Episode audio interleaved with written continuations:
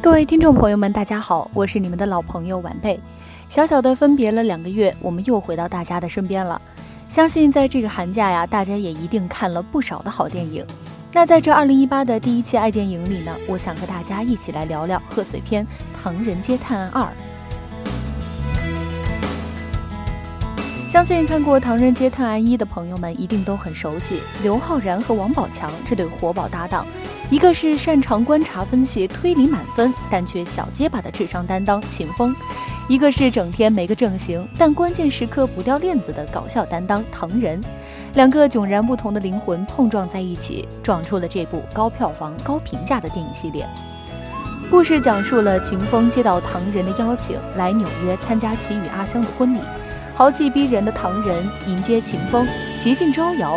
岂料婚礼其是唐人为巨额奖金而参加的世界名侦探大赛。比赛的内容是寻找唐人街教父七叔的孙子。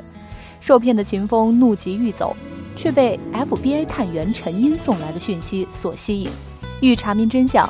然而却受到七叔干儿子陆国富的不断干扰和 FBI 的不信任。在经历重重阻碍后，最终唐人与秦风联手抽丝剥茧，拨开案件迷雾，找到了真正的凶手。而在影片最后，也留下了另一个新悬念，为新探险埋下了伏笔。从票房和叫好率来看，这无疑是一部成功的贺岁片，不会太过烧脑的令人看不懂的推理。和适合全家老小的喜剧形式，两项看起来不上不下，但结合在一起，也正是打开贺岁片的正确方式。和上一部注重逻辑的本格推理不同，《唐探二》中秦风使用的是社会派推理，后者注重现实性，强调更多的是对人性和社会的思考。医生因为妻子的死亡信仰崩塌，继而想要修炼仙丹，让自己长生不老，才能拯救更多的人。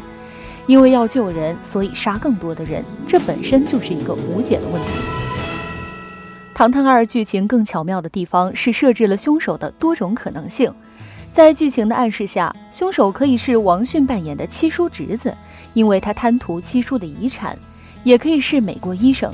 如果你细心大胆留意放在他桌上的中国女人照片，甚至在提到取内脏炼丹的那一秒，我还想到。会不会是重病即将去世的唐人街教父七叔祈求长生不老？正是这些可能性，让观众更加好奇最后真凶是谁。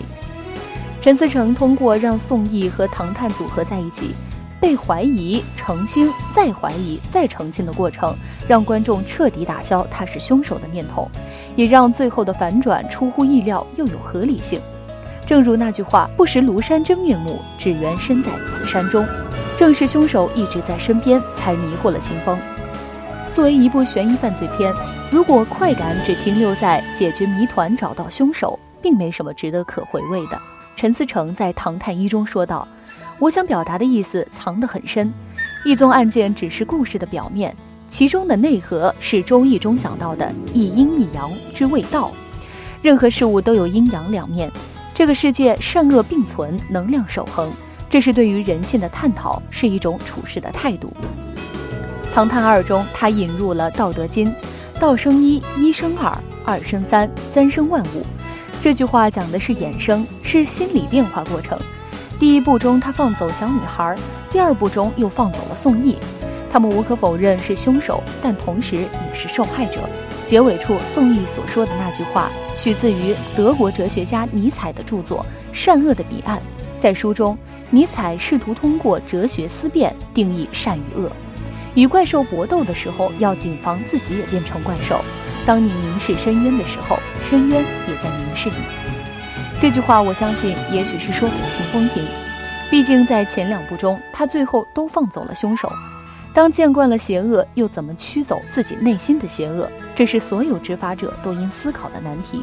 秦风幼时的经历和他父亲的事件给他带来的影响，决定了他绝不会是一个单纯无忧的少年。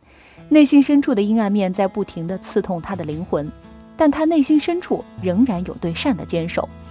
但是没有人是至善或至恶之人，每个人的内心深处无时无刻不在做着选择。有人选择为善，有人选择为恶。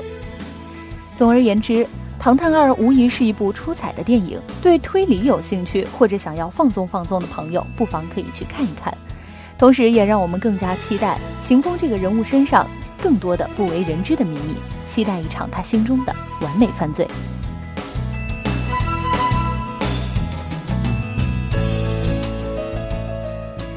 好了以上就是本期节目的全部内容。如果想要收听更多的节目内容呢可以关注百度微信公众号湖畔之声或者在荔枝 fm 上搜索相思湖广播电台收听更多精彩节目。我们下期不见不散。